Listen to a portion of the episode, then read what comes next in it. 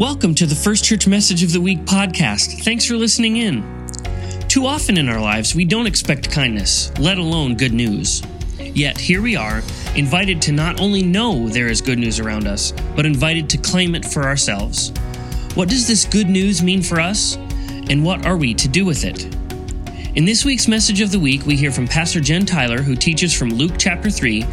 This scripture not only challenges us to expect good news, but share that good news with others. Here is the First Church message of the week.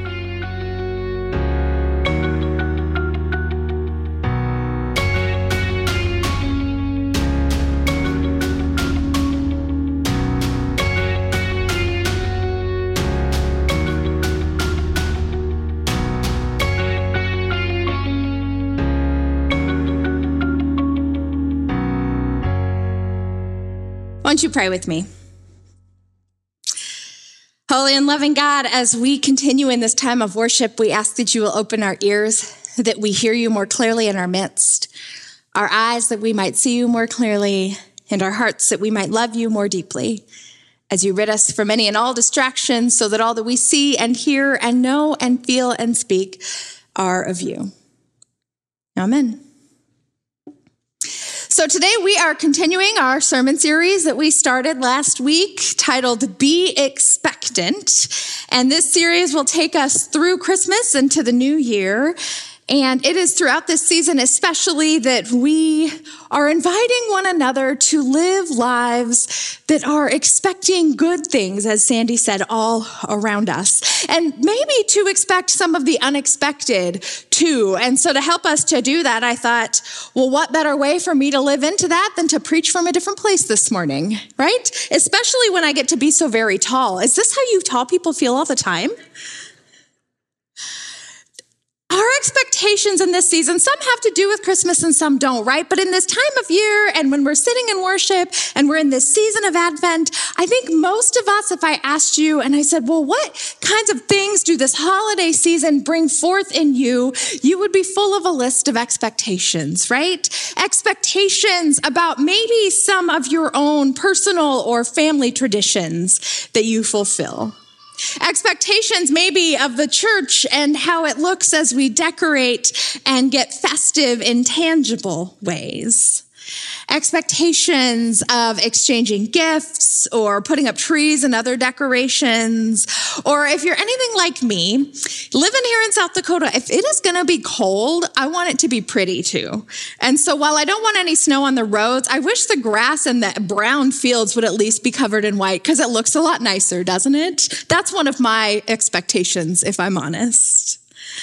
And we have a lot of expectations. I imagine we could all come up with some different ones, some that are related to the actual meaning of Christmas, some, of course, that aren't. But I wonder what our expectations might be around the Christmas story itself. Not just the way that we celebrate it, but also what we know about it, how we understand it, and how we have come to expect it to influence our lives or not. We use a lot of magical words this time of year that I think have to do with being expectant. Words like hope and peace, miracle or joy, words that tell us both what to look for, but also a little bit about how to feel. And yet the truth is, many of us don't feel these things, do we?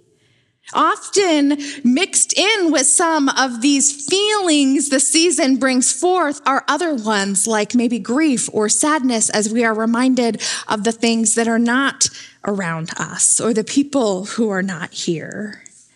There are words like today's that we talked about as we lit our Advent wreath, the word joy. I mean, generally speaking, I think I'm a pretty joyful person, but the truth is, I don't always feel that way. And in the same way, with all of these other words, the things that we expect or the people around us tell us that we should expect, they aren't all well, they're not all there just because we want them to be, right? And I think the same could be true of said of other things too. I think, for example, if we, if I had asked you this question about what kinds of expectations you have for the world around you outside of it being the Christmas season, would you all have come up with those words like, oh, I'm hopeful and joyful and peace be upon all the world? Right? Probably not. Maybe some of us, because I know we have some amazing optimists among us, and they are always bringing forth those gifts. But I think a lot of us fall short of some of those, don't we?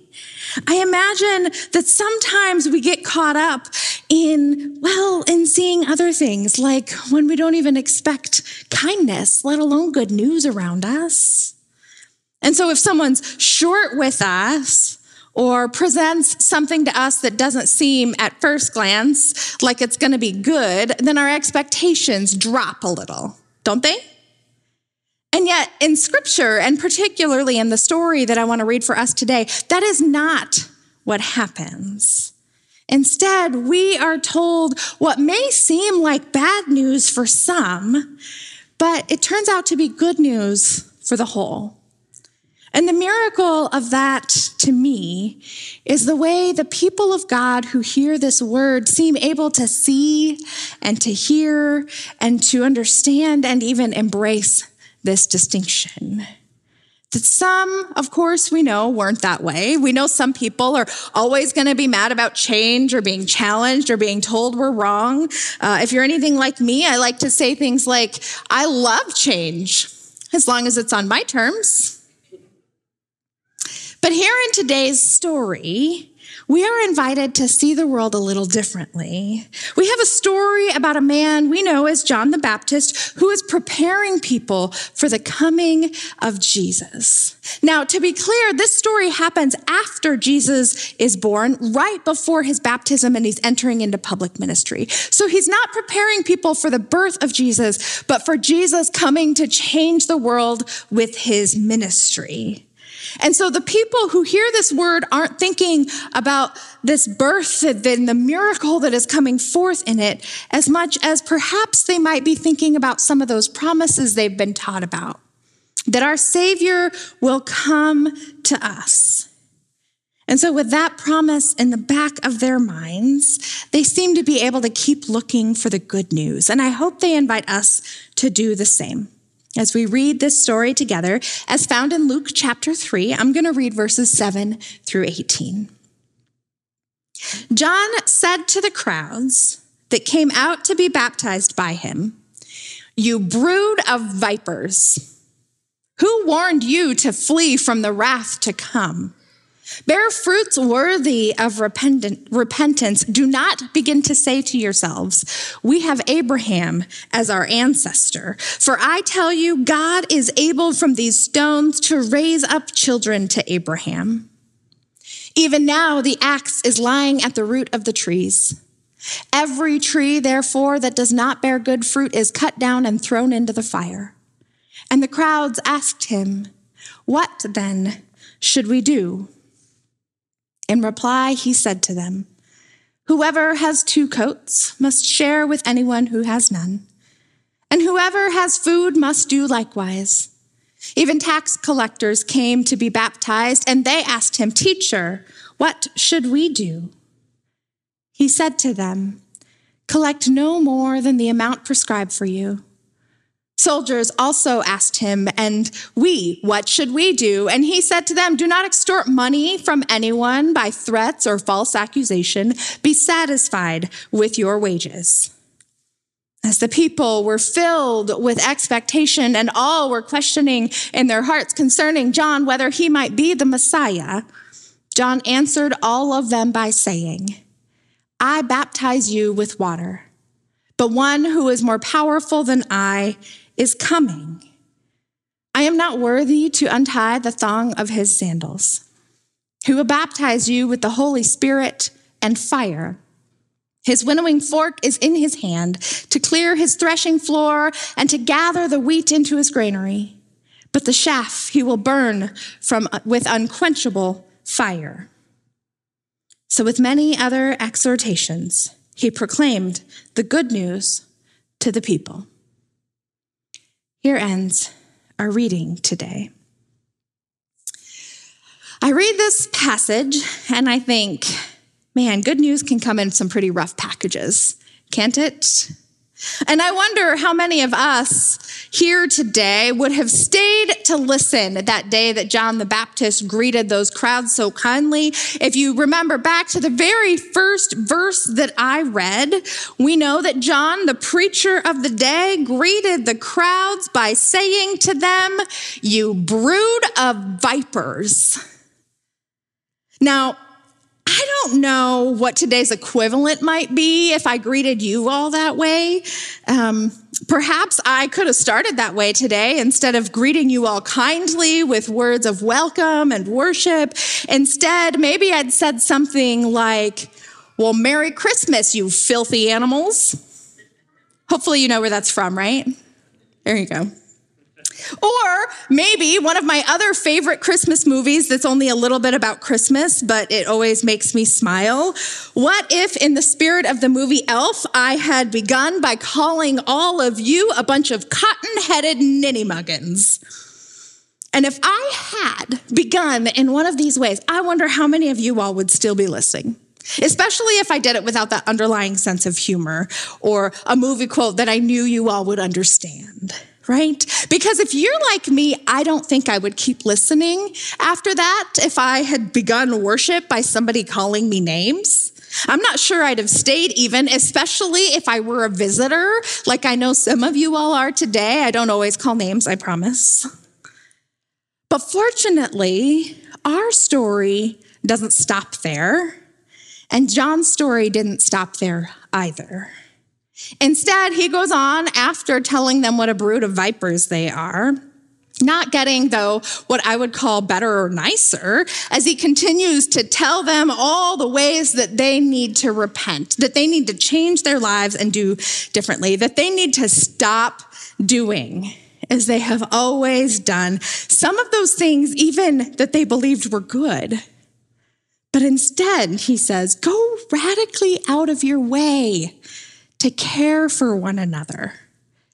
As he says to them in verse 11, whoever has two coats must share with anyone who has none, and whoever has food must do likewise. Now, this, of course, is only the first instruction he gave them upon their asking of what they must do. And he went on to tell them more and more about how to better love their neighbors without using those exact words. And then he turned what they had previously known upside down as he called them to give back extra money that the tax collectors were getting and be satisfied with what you already have. And while a lot of these may seem obvious in some ways, also, I don't think that we give as much credit as we should to how difficult some of these requirements may have been. After all, something as seemingly obvious as giving up a coat if you had to well, I think we could argue that a little in a place like South Dakota, don't we? Because I certainly have more than one coat, and I did not wear the same coat today as I did three months ago. And I don't think that the coat I wore three months ago was going to help somebody very much today. And that might be a justification on my behalf. And so I only share that because I think we all do that, don't we? Living here in this climate, I think there are ways that we can rationalize the things that we do, or living in 2022, the ways that we live. But I wonder if those truths that are truths to me are truths by John's standards or by God's standards. I wonder if the standards of hope and expectation set before us throughout all of Scripture would invite us to make those same arguments. Or maybe not. Maybe we really are a brood of vipers or a bunch of cotton headed ninny muggins. Maybe we don't have to be, though, because there is more at work here than first meets the eye.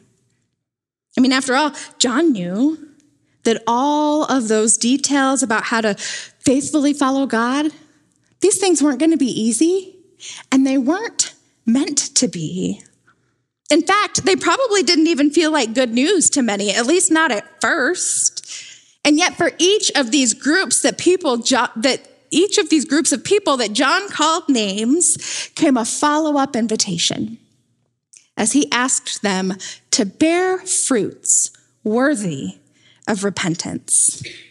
In other words, don't just talk about what we wish were different. Don't just look for the good news that we hope for in the world. Don't even just expect that God is going to create a way where there isn't a way, but step up. Take action and take responsibility doing your part to create that new way, to live into and create good news for those around you. Yes, for some of us, that might mean giving up your extra warm coat that you keep just to wear on special occasions so that someone else can be warm on a cold winter day. Or it might mean giving up those gifts that you want this holiday season, but don't really need, so that you could instead exchange gifts like those available at our Advent at our alternate gift fair in the back, gifts that are meant to honor our loved ones and to lavish generosity upon people in our community, nation, and world who need it most. It might mean something like that, and it might mean something more It might mean that we have to give up more or are flexible more, or that you are learning to expect and trust God to be present more. It might mean that your commitment and your sacrifice and your generosity will come to be good news, even if not in the ways that you first expected. Because not all good news is equally weighted. Not all good news means the same thing for every person. So much so that I would argue that good news is only good news when we first allow it to set us free, when we allow it to become not yours or mine or even ours here in our immediate community, but when we allow good news to be good news for God and all of God's people, well, it is then that we are reminded that God's good news is only good news for us if we are doing our part to help it be real for others too. For there is nothing good about living in isolation. There is nothing good about keeping the world's best gifts, like the gift of our coming Savior. There's nothing good about keeping those gifts to ourselves.